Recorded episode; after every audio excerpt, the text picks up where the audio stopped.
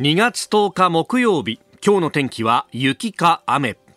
ニッポン放送飯田浩司の OK Cozy up。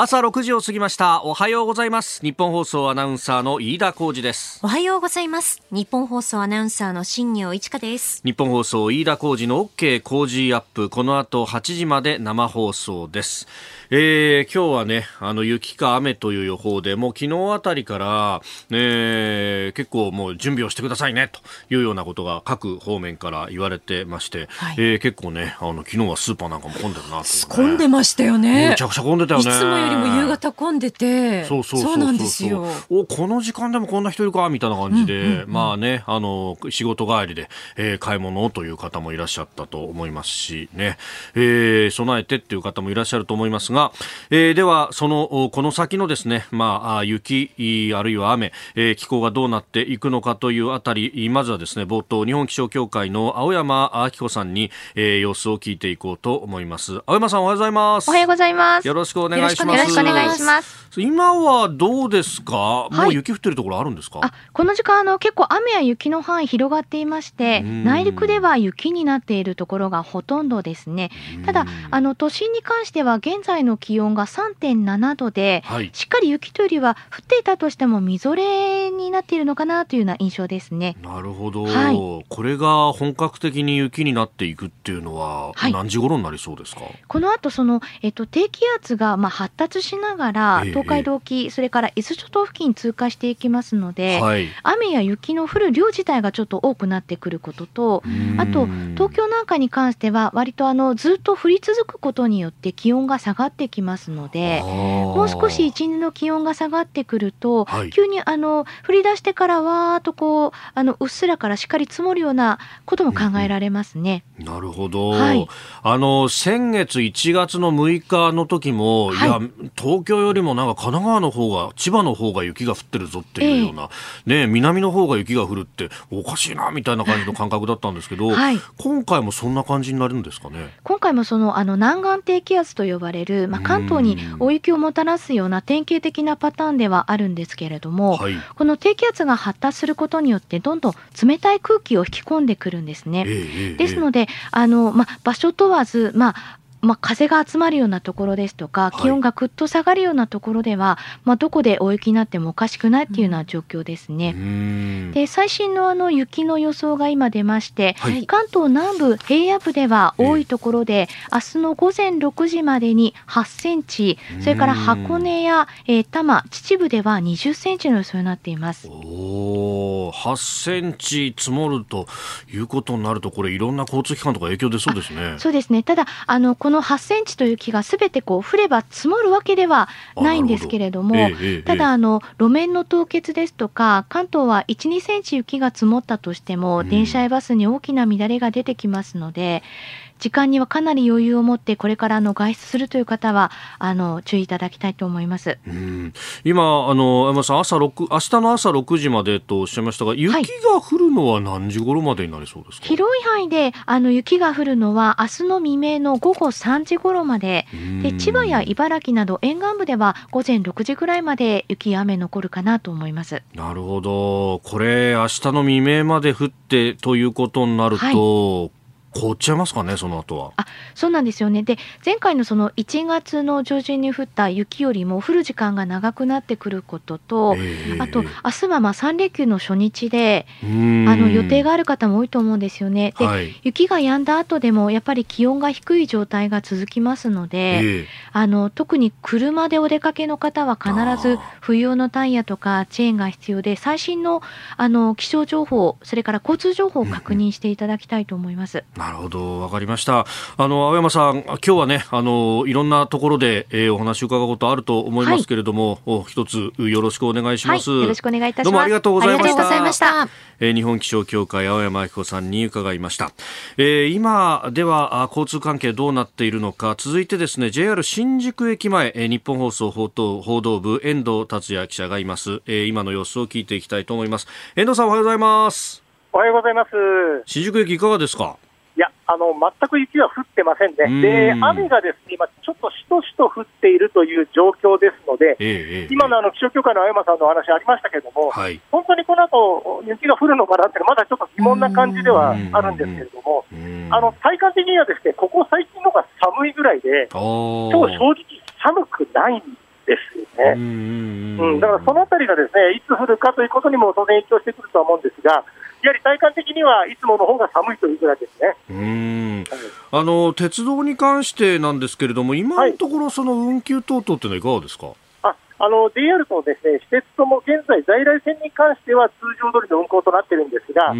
の特急列車に関しまして、はい、JR 中央本線の特急開示、これが始発からすべて運休となっています。で、あずさもですね長野県内の一部区間を除きまして、こちらも始発から運休。であとあの新宿からですね川口湖ですとか、富士山直通になりますあの富士海遊号ですね、はいはいはい、こちらもですね始発から運休となってます。であのある人はまだ JR ないんですが、まあ、今後、そういった意味では雪が降る段階で、少しずつ、えー、運休が増えてくるのかなというところなんですが、あの計画運休とかですね、はい、そういった情報はまだ入っておりません。で新宿駅に関しましては、私、今、南口のバスター、目の前にバスターがあるんですが、はい、それの高速バスの深夜バスが到着する時間なんですね。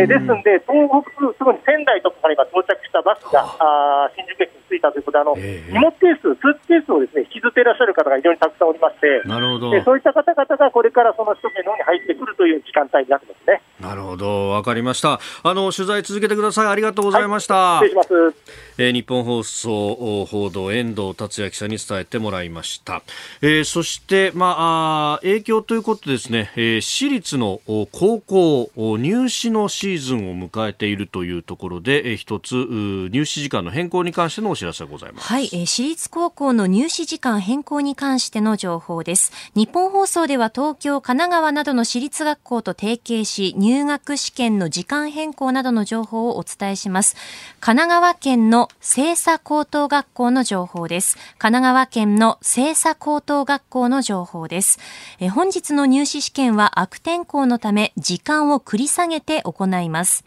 受験生の皆さんはお昼1時に集合してください。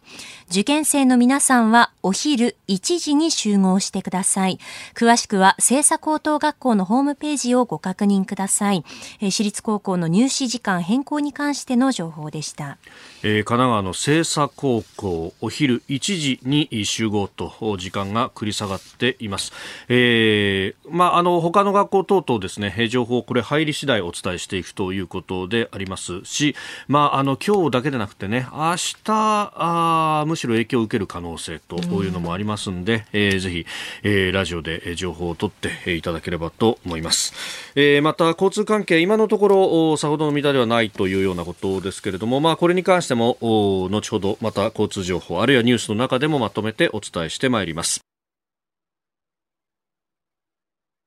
あなたの声を届けますリスナーズオピニオン、えー、ニュースに関してあるいはね、えー、周りで、えー気候どうかなというような、ね、方もいろいろいただいてますね。ツイッターです。ケイチさん、こんな状況でも外で仕事の私というね、えー、ちょっと足元気をつけてくださいね、本当に。はい、えー、それからね、みっつんさん、事故らず帰宅するまでが受験、学生さんを気をつけてといただきました。仮に、仮に交通関係ね、この後いろいろ支障があったりなんかして、えー、電車遅れたとかそういうことがあっても、まずは学校行きましょうね。え、あの、いろいろ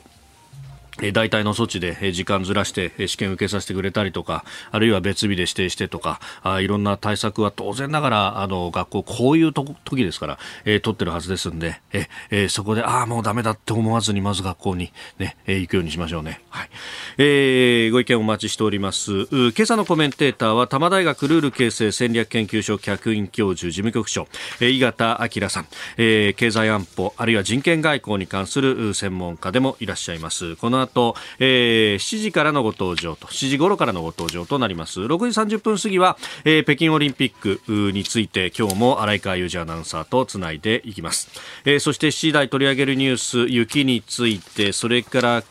経団連が経済安保強化に向けた法案提言を公表と、えー、そして、えー、政府がヨーロッパに液化天然ガスの一部融通を決定というニュース、えー、さらに留学生の入国緩和に関する要望。そして、えー、企業の取引先に専門家を派遣して人権リスクを調査するというようなことを経産省が、えー、出しております。今週はご意見をいただいた方の中から毎日抽選で10人の方に3話種類からイーチコ下町のハイボール 350ml 缶24本入り1ケースをプレゼントします。ポッドキャストや YouTube でお聞きのあなたにもプレゼントが当たるチャンスです。番組ホームページのプレゼント応募フォームから住所やお名前、電話番号を登録してご応募ください。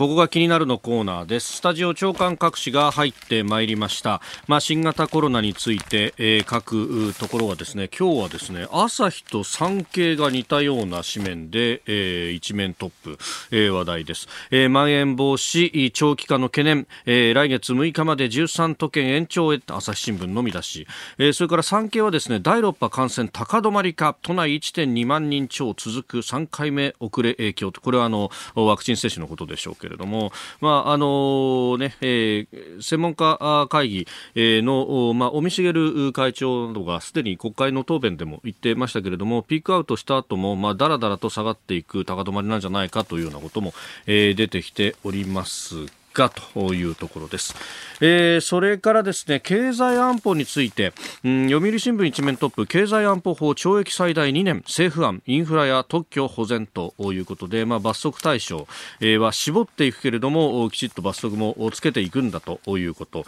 まあ、法案の用紙というものが出てきたという話題であります、えー、それからですねあの東京新聞が神宮外苑再開発を承認という一面トップです、まあ、あの神宮外苑というとねそのあの都心には本当に珍しい豊かな緑というものが非常に印象的ですしまた秋はあのイチョウ並木のね、えー、黄色い絨毯というのも非常に、えー、印象深いところですけれども、まあ、そこでですね100年の森900本近く伐採へというふうに記事が出ております。でこれじゃああのイチョウどうなるのかなと思うとイチョウはほぼ残るそうなんですけれども一部ですねあの秩父宮ラグビー場のバックスタンドからあれあのバックスタンドのちょうど真ん中ぐらいのところからあの神宮のまさにイチョウ並木の方に向かって、え出ていく通路があって特にあの試合が終わった後なんかはそこが開放されたりなんかしますがあそこってもともと女子学習院とい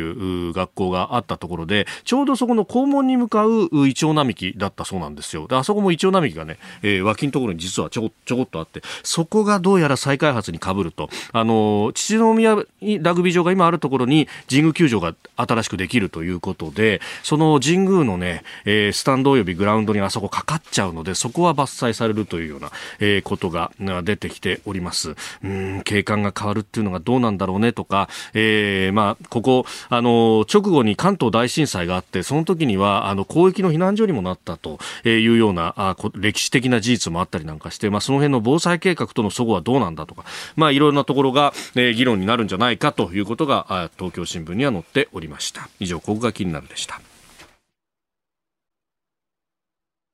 北京トゥデイズリポート、えー、昨日は日本人選手メダルはありませんでした。あスノーボード男子ハーフパイプ予選では優勝候補平野歩夢選手が1位通過。他3選手も予選突破し明日の決勝に進出しております、えー、では現地北京とつなぎます。荒井川裕二アナウンサーです。荒井川さんおはようございます。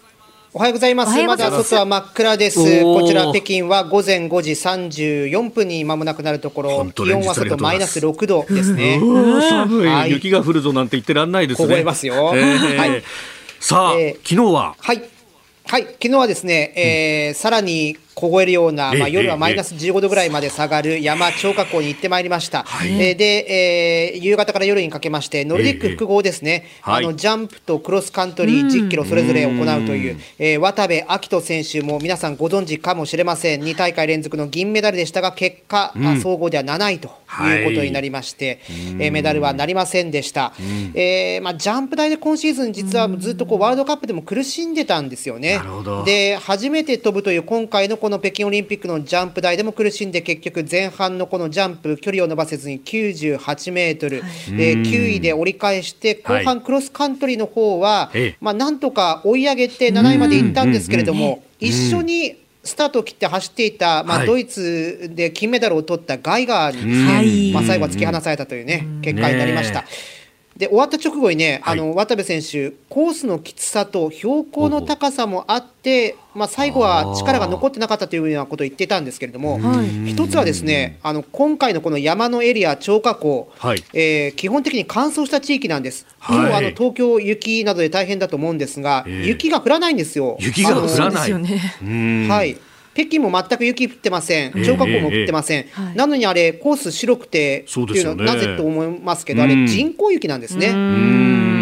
はい、大会前にロケット弾などを打ち上げて雪を降らせてということで、はい、でこの、ね、人工雪が結構片栗粉みたいにぎゅっとこう詰まったような感じの雪質で、結構スキー板が進みづらそうな感じするんですよ。なるほど、よりスタミナが要求されるというような。えー、それとねあの標高が実は2000メートル近くあるんですね。あそうなんですね。はい、スナック菓子の袋なんて置いてるともうパンパンに膨らむんですよ、気圧が低くて。気圧が低いから。ほでこれでクロスカントリー10キロ走ると相当きついですよね。コーチトレーニングをやってるみたいなもんなんですね、これ。えーだからあの昨日も終わった直後でインタビュー答えながらあのベテランの渡部暁斗選手が両膝に手をついて、ぜいぜい息するような状況でしたからね。なるほど、その、はい、かなりタフなコースです。はい。いや、しかし、その雪の中でですよ、これね、まあ、ジャンプもそうだし、複合もそうだし、選手にとっては、これ、環境を果たしていいのかって思っちゃいますよね。まあ、そうですね。で、この辺、しかも、あの、コロナ禍の関係もあって、事前に乗り込むことができなかったっていうところで、結構、各種目苦しんでる、これ、日本勢だけじゃないんですよね。そういう結果が続いてますね。出たとこ勝負でやんなきゃなんないっていうところなんですね。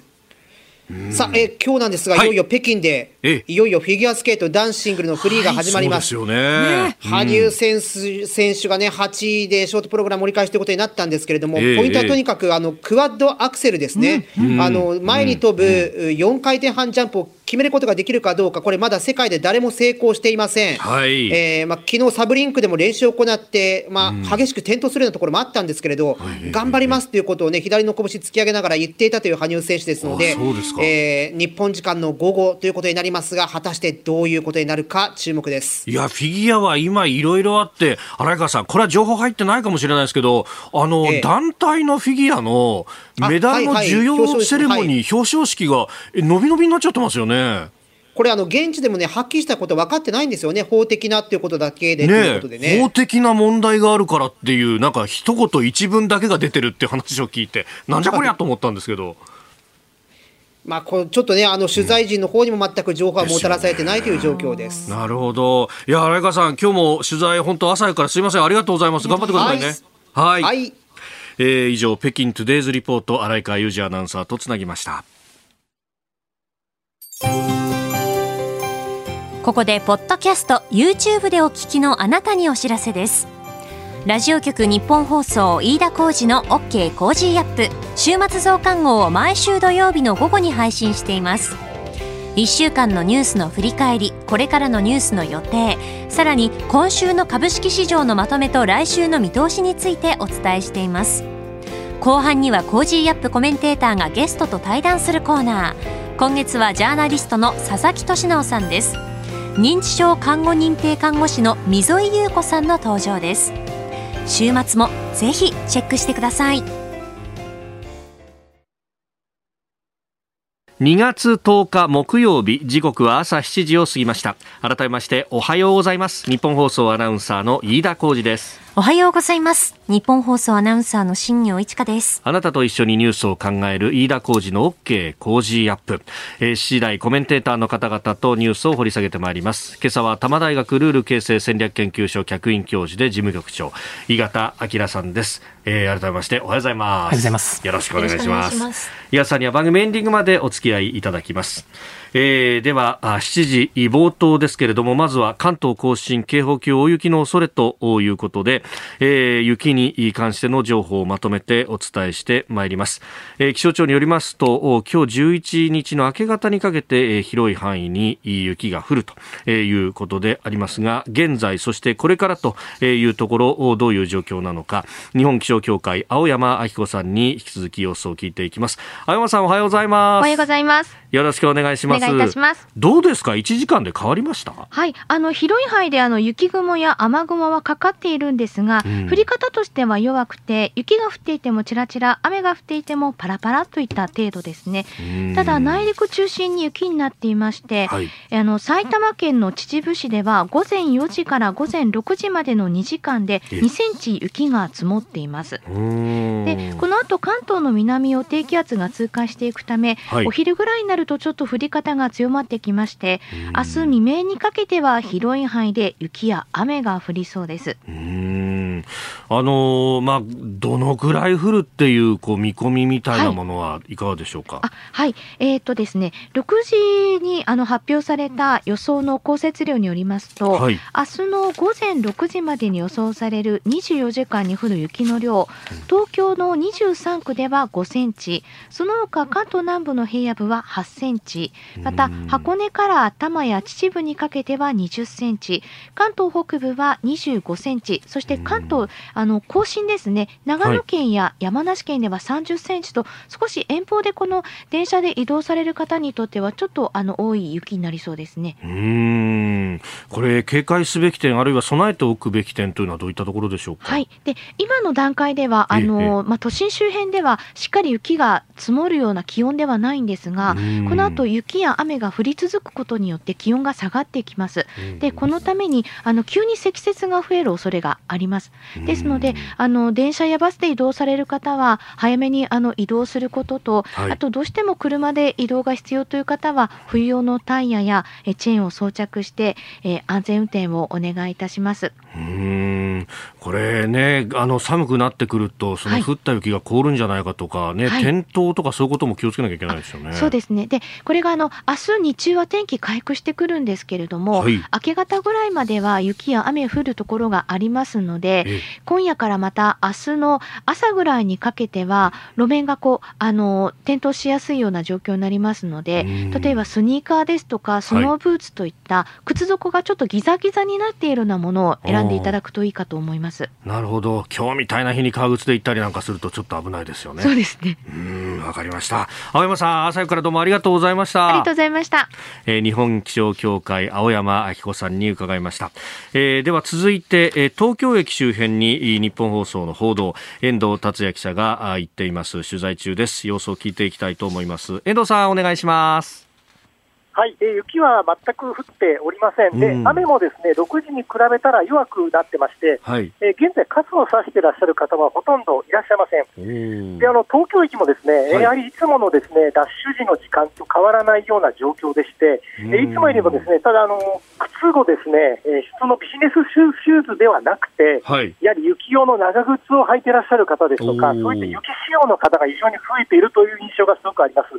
であとはやっぱりあの北京オリンピックの開催中ということもあってです、ね、やはり新幹線の乗り場ではですね、えええ、スノーボーダーですとか、スキーヤーが非常に数が多くいらっしゃいまして、やはりそういったもので、えー、雪を楽しもうという方が多いという印象ですね。であの新幹線に関しては運行に関しては全く問題なくですね平常運転となっておりますし、え在来線に関してもその後もですね特に影響はなく平常通りといったような状況になっています。なるほど、まあ、帰りに備えて足元、ブーツだとかを履いてらっしゃる方が今のところは多いというようなところですかね。そうですね、やはりあの中央線によってこちらまで来ましたけども、えー、その部分でいうと、靴に非常に注意をされているという印象がすごく強いですね。なるほど、わかりました。遠藤さん、ありがとうございました。はい、失礼します。はい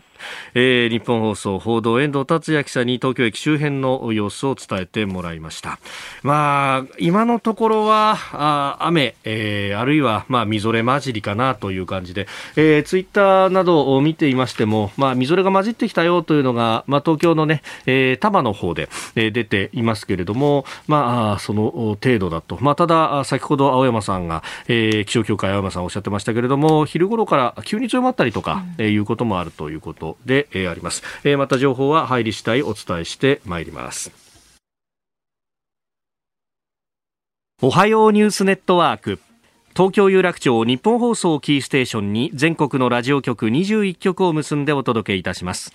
おはようございます。日本放送アナウンサーの飯田浩二です。今朝のコメンテーターは多摩大学ルール形成戦略研究所客員教授で事務局長の井形明さん。取り上げるニュースはこちらです。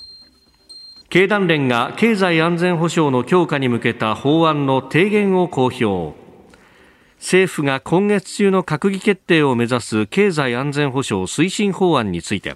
経団連は昨日日本企業が国際競争で不利な環境に置かれることがないよう企業活動に過度な制約を課すべきではないなどと主張する提言書を公表しました。えー、一方で今日の読売の一面トップは経済安保について懲役最大2年という、まあ、罰則についてのお話も出てきております。だいぶこの骨格みたいなものが見えてきましたね。そうですね、うん、あのただしやはり今いろんな新聞なんかを見ていますと、はい、やっぱりこの今回の法案がすごい制約だとか、規制が多いっていう報道ばっかりされてしまっているのが少し残念だなと思っておりまして、というのも、この法案っていうのは4本柱からなっていると言われているんですが、やっぱり規制の側面ももちろんあるんですけれども、企業を支援しようというような側面もたくさんあるんですよね。はい。例えば重要な技術に関して官民で共同で研究していきましょうと。そのために補助金つけますよというような内容もありますし、はい、またいわゆる基幹インフラなんて呼ばれている人々の生活にとって重要な電気だったり水道だったりガスなんかのインフラをやっている民間企業に対して新しいソフトウェアやハードウェアを導入するときは例えば海外のものとかでちょっと情報漏洩の可能性があるようなものは入れたらダメですよっていうことを政府が指導できるようになるというような内容も入っています。はい、でこれまず聞くとこれ規制じゃないかと思うかもしれないんですけれど要は海外のものは信頼できないんであれば、国産のものなら信頼できるよねということになると、はい、日本企業にとってはすごいこれビジネスチャンスになるんですよね。なのでぜひ規制規制というばかりではなくて、こうパッケージとしていろんな支援の側面またチャンスの側面もあるんだっていうことを意識していただければなと思います。これ本当まあ前々からね、えー、いろいろな側面でこう活動している人たちはたくさんいて、まあ、それこそあの自民党の中で甘利さんとかが、えー、ずっとこれ取り組んできましたけれどもあの前にインタビューしたこともあるんですけど、はいこの経済安全保障って結局企業にとってみたら、あのここがダメだと、例えば財務状況も OK で、えー、利益が出ていても、いきなり取引を切られるってことがあると、そのリスクってものもきちっとこう認識しながら、で、そうじゃない方向に持っていくためには補助金つけますよっていうような、まあ、ある意味、こう、飴とムチではないですけれども、そんな形でこう誘導していこうとしてるんだっていうような話を聞いて、なるほどと思ったんですけど、現実にそういうリスクっていうのはもう出てきてるんですかね？はい、もう間違いなく出てきていると思います。その証拠として、このような方向に動いているのって日本だけではないんですよね。まずあのアメリカバイデン政権、実は今月中に、はい8か9の省庁に対して、あなたたちが所管している産業のサプライチェーンをしっかりとこう1年間かけて調査しなさいっていうことを、ちょうど去年の2月に言ったんですよ。で、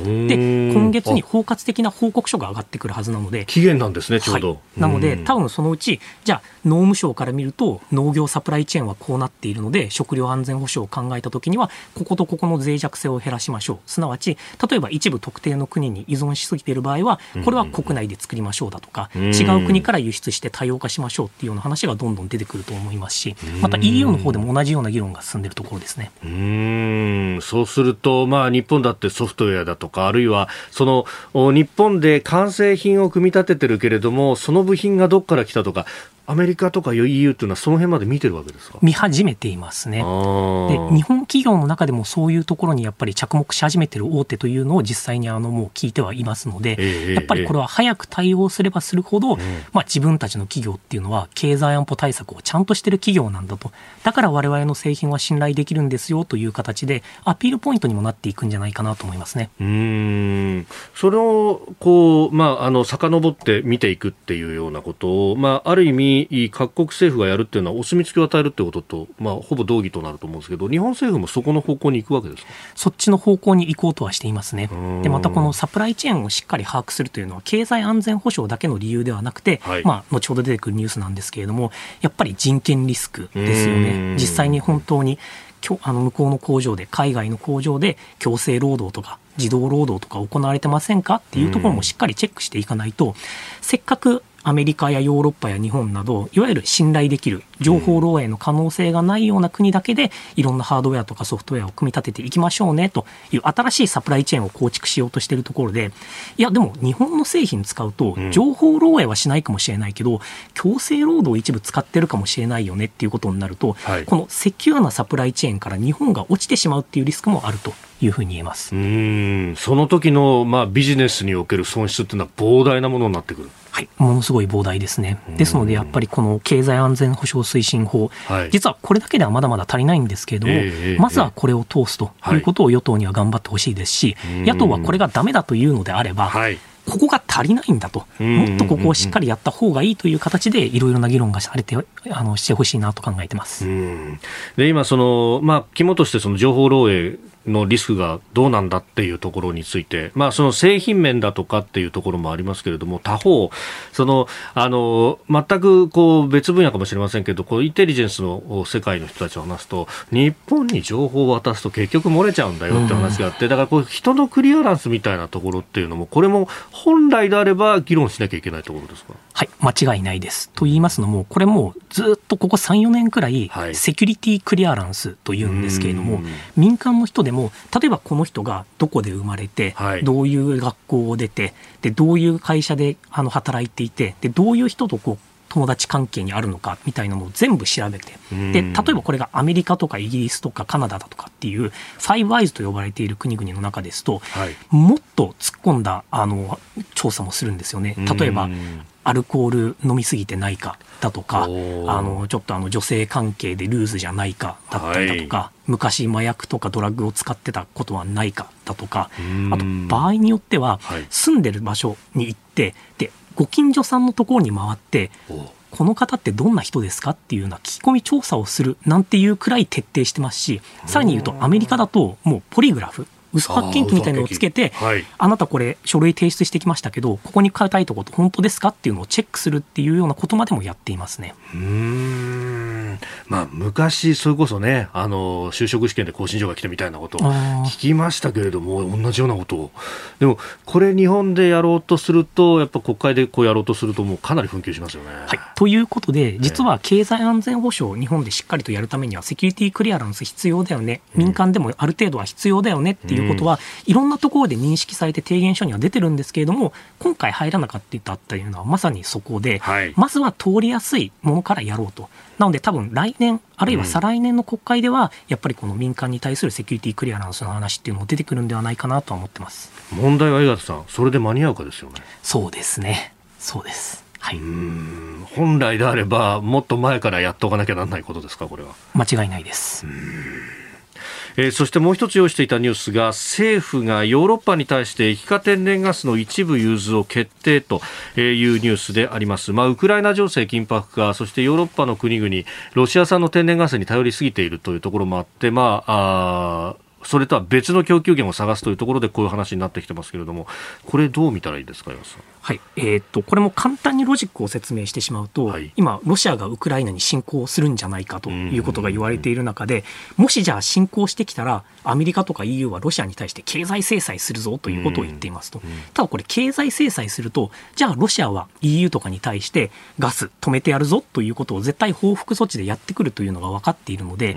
このロシアの経済制裁、エネルギー止めるぞっていうのが怖いと、何もできないじゃないかということで、ある意味こう抑止をするために、はい、日本から少し上げますよだとか、あとはオーストラリアも今、ヨーロッパに対して輸出増やしますよという形、いうことをすることによって、はい、ロシアが経済制裁として報復としてエネルギーをヨーロッパから止めても、こっちは痛くも痒くもないよっていうことになると、ロシアとしても自分たちもこれ売れないとお金が入ってこないんで、はい、ロシアだけが傷んで、ヨーロッパは何も痛くないという構図に持っていければ、そもそもロシアは報復をしないだろうっていう、まあ、抑止を効かせようっていうような考え方ですね。うんまあ、ロシアの方はロシアの方で、それこそ北京オリンピックに、まあ、タイミングを合わせた形での中ロの首脳会談の中で、うん、ロシア産のガスを中国にもっともっと売るんだみたいな話が出てきたりしてますよね。お互いこうガスをめぐってこう駆け引きが続くって感じですか、はい、これはもう間違いなくこの今だけではなくて今後ずっと続いていくと思います。やはりあの EU 特にあの欧州諸国っていうのは本当にロシアに対するエネルギー依存っていうのが高いんですよね。でこれあの、まあ、冬で寒いんで、はい、あの我々も毎日すぐに床暖つけちゃったりとか暖房つけちゃったりすると思うのであんまり日本からガスを融通するなんて嫌だって思う方もいるとは思うんですけれども、やっぱりここに関してはある程度こういう時にヨーロッパが困っている時に日本が助けてあげるっていう姿勢を見せておくと例えば次に日本が中国に依存しすぎてしまっているものを中国から止められた時に、今度は助けてもらうという相互主義が働くのでぜひここはあの皆さんでみんなで頑張っていければなとは思っています。うん。大きい意味で見ての貸し借りみたいなところで、まあ、これは日本としては貸しを作るチャンスかもしれないという感じですか？まさにそうですね。うんえー、ヨーロッパの話が日本にもこう回り回ってくるという話もいただきました。えー、井形明さんとお送りしてまいりました。日本総動機の方、この後も井形さんにお付き合いいただきます。えー、今朝のコメンテーターは多摩大学ルール形成戦略研究所客員教授で事務局長井形明さんです引き続きよろしくお願いしますよろしくお願いします続いて教えてニュースキーワードです留学生の入国緩和に対する要望国立大学協会はコロナ禍での海外からの留学生受け入れについて国民の理解を求める談話を発表しました。新型コロナウイルスの感染拡大で留学生受け入れに懸念を持つ人がいるが未来に向けた人材育成は絶え間なく続けなければならないとして理解を呼びかけています。自民党も文部科学部会の中でこの受け入れ再開すべきだという声が相次いだので要望書をまとめて来週にも総理官邸あるいは末松文科大臣に提出の方針ということが出てきております。前回井川さんご出演いただいた時に、はい、まさにこの話をしていましたそうですね、ね、前回やっぱりこの日本が好きで日本に来てビジネスをやってる外国人の方だったり、日本が好きだから日本に投資するんだ。あるいは日本が好きだから日本に留学したいんだっていう学生さんなんかが今回の件で日本に来れないと、だったらしょうがないから、まあ、アジアも好きだからじゃあ韓国に行くかとか、はい、シンガポールに行くかとか、お金もシンガポールに会社建てるかとか、中国行くかっていうふうに実際にもなってしまっているんですよね。うん。この,、まあそのリスクの部分ということ、まあ、この、ね、国立大学協会も絶え間なくやらなければっていう、一旦止まっちゃうとなかなか再開はこれ難しいということですかね。まさにそうですね、こういうのは本当にあの短期的な話ではなくて、やっぱり長期的にじわじわと効いてくるものなんですよね。というのも、やっぱり今、例えば40代とか50代で海外で日本の研究者、日本を専門としている方っていうのを見ると、はい、必ずほぼみんな日本に来た経験っていうのがあって、それが留学なのか、あるいはジェットプログラムっていうような、外国の人が日本の高校に来て英語を教えながら日本の文化を知るっていうようなプログラムがあるんですけれども、はい、そういうのを通じてやっぱり日本に来て、日本が好きだから日本を研究し続けるんだというような方々がやっぱり多いんですよね。でそういう方々が10年後、20年後、いなくなってしまうっていうような危険性は非常に高いと思っていますうんこれ、そのね、あの留学生の方々とかも、もう個別にもネット上などで訴えたりもしてますけれども、いや、僕らだってその隔離措置とか全部わかると、2週間でも3週間でも待つから、で全部従うから、どうしてそれでも入れてくれないのっていうふうに、もう半ば嘆願のようになってますよね。そうですよね。ですので、こういうのを受けまして、実は数週間前に、アメリカとカナダで非常に有名な日本研究者の方々がみんなで集まってきて、やっぱこれ、留学生入れてくださいと、お願いしますっていうことを、まあ、首相に出すっていうようなこともしていますし、あとはこれ、あの留学生プラスビジネスの面で言いますと、これもすごいんですけど、各国商工会議所っていうのがあるんですよね。日本でビジネスをやりたい、例えばアメリカだったらアメリカ商工会議所みたいのがあるんですけれども、アメリカ、イギリス、カナダ、フランス、ドイツ、イタリア、欧州が連名で、ちょっとなんとかしてくれと。やっぱり G7 諸国を含む主要な経済パートナーと比較しても、比較しても日本への入国っていうのは依然として困難ですと、懸念が残りますと、なので、もうちょっとなんとかならないかっていうような署名をするというような事態にもなっていますね。おそれ、名前の挙がった国々見ると、ほぼ G7 各国で、はい、まあ、世界の経済を牽引していっている国々。そこから見ても、いや、日本本はちょっといくらなんだってさという感じに今見えてるわけですね、これ。そうですね。で、これらの措置っていうのが、例えば海外から人が入れないというだけではなくて、日本人も外に行けなくなるというようなリスクも上がってきていまして、例えば、また留学生の話に戻りますと、はい、大学間の留学って基本的には交換留学なんですよね。1年間、日本から海外の大学に行くので、その大学からも誰か1人送りましょうっていう、こう相互主義が基本となっているんですけれども、はい、最近ですと日本の大学でも、海外の大学から、あなた日本の大学からは人を受け入れるのに、こちらからは日本政府のそれは政策であったとしても入れてもらえないんであれば、日本人の大学生も受け入れませんよっていうことを言われ始めちゃってるんですよね。実際、先日、日本経済新聞が書いてましたけれども、名古屋の名門の南山大学が実際にそういうことをこう打診されているんだというそうなりますよね。これ、しかし、一方で、まん延防止等重点措置、3月6日まで伸びるんじゃないかみたいな話が今日あたり出てきて、えー、ます、ね。えー、6日まで、え措置を延長する方針を決めたということがね、もうすでに朝日新聞など一面で出てますけれども、水際2月いっぱいって言ってますけど、これ、4月から新学期じゃないですか、日本は。どうなんですか、もうすでに影響出てます？えっとですね、一応、海外だと、特にあの欧米圏ですと、やっぱり9月始まりというか、あの6月まで普通に大学だとか高校だとかに行っていて、で日本に入ってくるときは9月入学ができるところにっていうところもあるので、あのまあ、4月に間に合わなくてもというのはあるんですけれども、まあ、ただ、早いに越したことがないのは、これは間違いないですね。うん。まあ、その辺ね、本当あの、感染対策はもちろん大事だけど、それだけで社会が回ってるわけじゃないっていうところですよね。まさにそうですね。うん。お相手私日本放送アナウンサー飯田浩二と新業一華がお送りしています。今朝のコメンテーターは多摩大学ルール形成戦略研究所客員教授で事務局長の井形明さんです。引き続きよろしくお願いします。お願いします続いてここだけニューススクープアップです。この時間最後のニュースをスクープアップ!経産省企業取引先に専門家派遣人権リスクの調査へ。えー、経済産業省は今後 ILO 国際労働機関に依頼し日本企業の海外取引先の人権リスクを調べ改善を促す専門家を派遣する方針です、えー、自社や取引先などの人権侵害リスクを把握し予防策を取る人権デューデリジェンスについてアメリカヨーロッパを中心に重視する傾向にあり対応の遅れる日本もこれに続く考えです。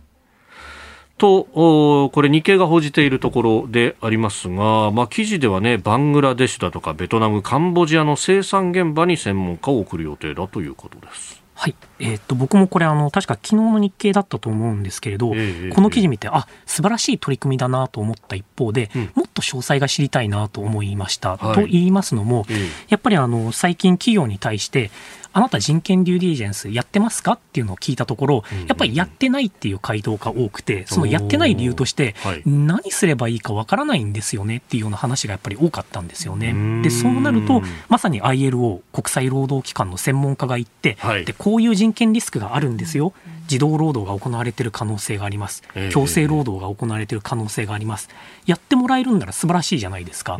その一方で、はい、じゃあこれ、どの産業のどの企業に実際に査察行くんですかっていうような状況が、この日経の記事だとまだ書いてなかったんですよね。なので、多分まあアパレル関係や電子部品っていうふうにここでは書いてあったんですけれども、はい、だったらうちの業界でもやってくれない？うちの企業の取引先でもやってくれない、ベトナム、バングラ、カンボジア以外のところでもやってくれないっていうニーズは絶対あるはずなんですよね。うん。まああのね、人権状況についていろんなこうシンクタンクだとかも調査を出していたりなんかもします。あのオーストラリアのシンクタンクがそのウイグルの人権状況に関連して、えーまあ、あの人権の侵害が恐れのあるところから、まあ、材料を取ったりだとかっていうことを生産活動としてしている企業と名指しで挙げてた中に日本企業も含まれてましたよね、はい、入っていましたしまた最近ですと、はい、イギリスのシェフィールド・ハラム大学というところがあるんですけれども、えーそこがアパレルというか綿のサプライチェーンを全部丸裸にするっていうような報告書を出していましてそれを見ると日本の企業だけではなくて、まあ、世界中の企業なんですけれども、アパレル会社が輸入してる第一次輸入先を見ると、それこそここでも出てるようなバングラとかベトナムとかカンボジアの工場があって、そこでは強制労働は行われてなくても、そこの工場がさらに輸入してる先を見ていくと、元の綿は実は新疆綿を買っているようだということになると、実は今回のニュースにある通り、せっかく経産省が ILO の人にお願いをして、バングラ、ベトナム、カンボジアの現地に行って、工場を見て、であもうここでは人権リスクはありませんというふうに結論付けても、その工場が実際に買ってる綿っていうのが新疆綿だとあじゃあやっぱ強制労働が行われてるじゃんっていうような話にはなってしまうんですよね。なんでこれがやっぱりこの人権デューディリジェンスの難しさだなとは思っています。うん。まあある意味川上の川上まで遡って見ておかないといけないと。これ最終製品作ってるメーカーからするとねそれこそ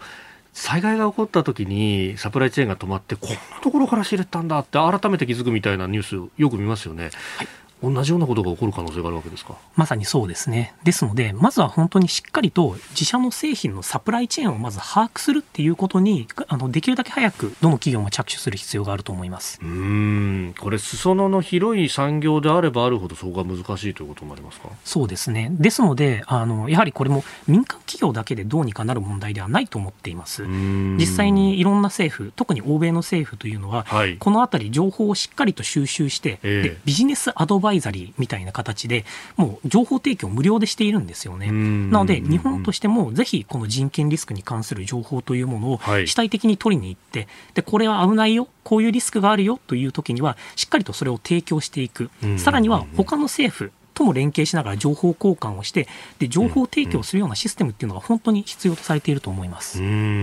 これ岩さんビジネス側で考えるとこれ、このままこの流れが続いていくとなると、そのうちにまあこれがある意味もうグラグローバルスタンダード化しつつあると思うんですけれども、はい、逆にこのルールメイキングに日本も噛んでいかないと、思わぬところで弾かれるみたいな、ここそれこそ90年代から日本の企業がいろんなところで苦しんできたスマホのスタンダードであったりとか、はいゲームのスタンダードだったりとか、ネット環境だったりとかと同じことが起こりかねないですか？はい、全く同じことだと思います。ですので、うん、やっぱり早いうちに日本は日本で日本の企業や日本の国益を反映したルールをまず作っておいて、えー、それをもって海外に対して、えー、我々のルールはあなたたちのルールとちょっと違うところはあるけれども、ほぼ同じものなので認め合いましょうよというか、さらにいいのは日本が先行して作って、えー、これが地域標準だ。これが国際標準だっていうところまで持っていくとようやくアメリカだったりイギリスだったりこう世界のルールを作るのが上手な国の仲間入りできるのかなと思いますね、はい、それこそ今この地域標準とお話出ましたけど、はい、この今現状で世界経済をこれから先20年30年引っ張っていくとしたらアジアだってみんな思ってるわけですよね、はい、ここの地域標準を取れるとしたらこれすごく有利になりますよね。そうですねそこでやっぱり気をつけないとだめなのが、ええ、そこの標準を取るのが日本なのか、はい、それともまあ別の地域大国である中国なのかといったところかと思います。で、そこの部分で言うと、価値観を同じにしてるのは日本だよなという、まあ、そこら辺で側面支援頼むよ、アメリカさん、ヨーロッパさんっていう巻き込み方はしてた方がいいわけですね。間違いないです。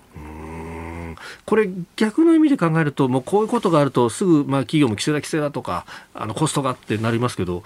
チャンスでもあると考えた方がいいですか？これはもうそう間違いなくそうだと思っています。と言いますのも、まだ欧米でもやはりグローバルにサプライチェーンを持っている企業っていうのは困ってるところっていうのはたくさんあるんですよね。なので意識は間違いなく欧米の方が日本よりは相対的に高いと思うんですけれども、はい、まあ、まだ間に合うというと変なんですけれども、あのそういう余地は残っていると思います。で早めに対処すると我々の作っているものというものは綺麗な人権侵害が行われていないサプライチェーンで作ったものだから人権にとって非常にいい製品なんですよという形でブランドイメージが良くなっていく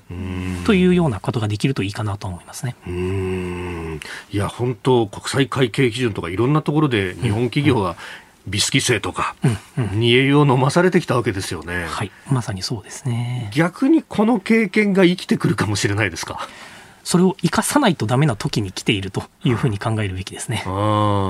で、これはどうですか？やっぱり民間だけに任せておいてっていうようなことではない？はい。私はやっぱり民間に、まあ、任意であのやってくださいというようなガイドラインでは、やっぱり対策は進まないと思うんですよね。はい、やっぱりこう足並みを揃えて、ある程度法制化という形でしっかりとやっていかないと、やっぱり短期的に見ると、これはコストになるわけじゃないですか。はい、そうすると、やっぱりみんなが短期的なコストを同時に強いられることによって、中長期的なまあ、なんていうんですかね、あの利益を取っていくっていうことを政府がやるっていうのは、まさにこれ、政府の仕事ですよね。うん。これ、そのまあ、意識の面では先行しているというヨーロッパだとかアメリカっていうのは、その辺結構、公の機関が絡んでいってるんですか？間違いないです。あのもう先ほどもちょこっと触れたように、まず情報提供っていうのをかなり積極的にしていますし、また実際にサプライチェーン上で強制労働とか児童労働が行っていないかっていうことに対する法制化は、もう各国で進んでいます。もうすでに法制化しているところも多いですし、あと最近法案を提出したようなところっていうのは、はい、実は今までもうすでにそういうことを法律として持ってますよっていう国よりも、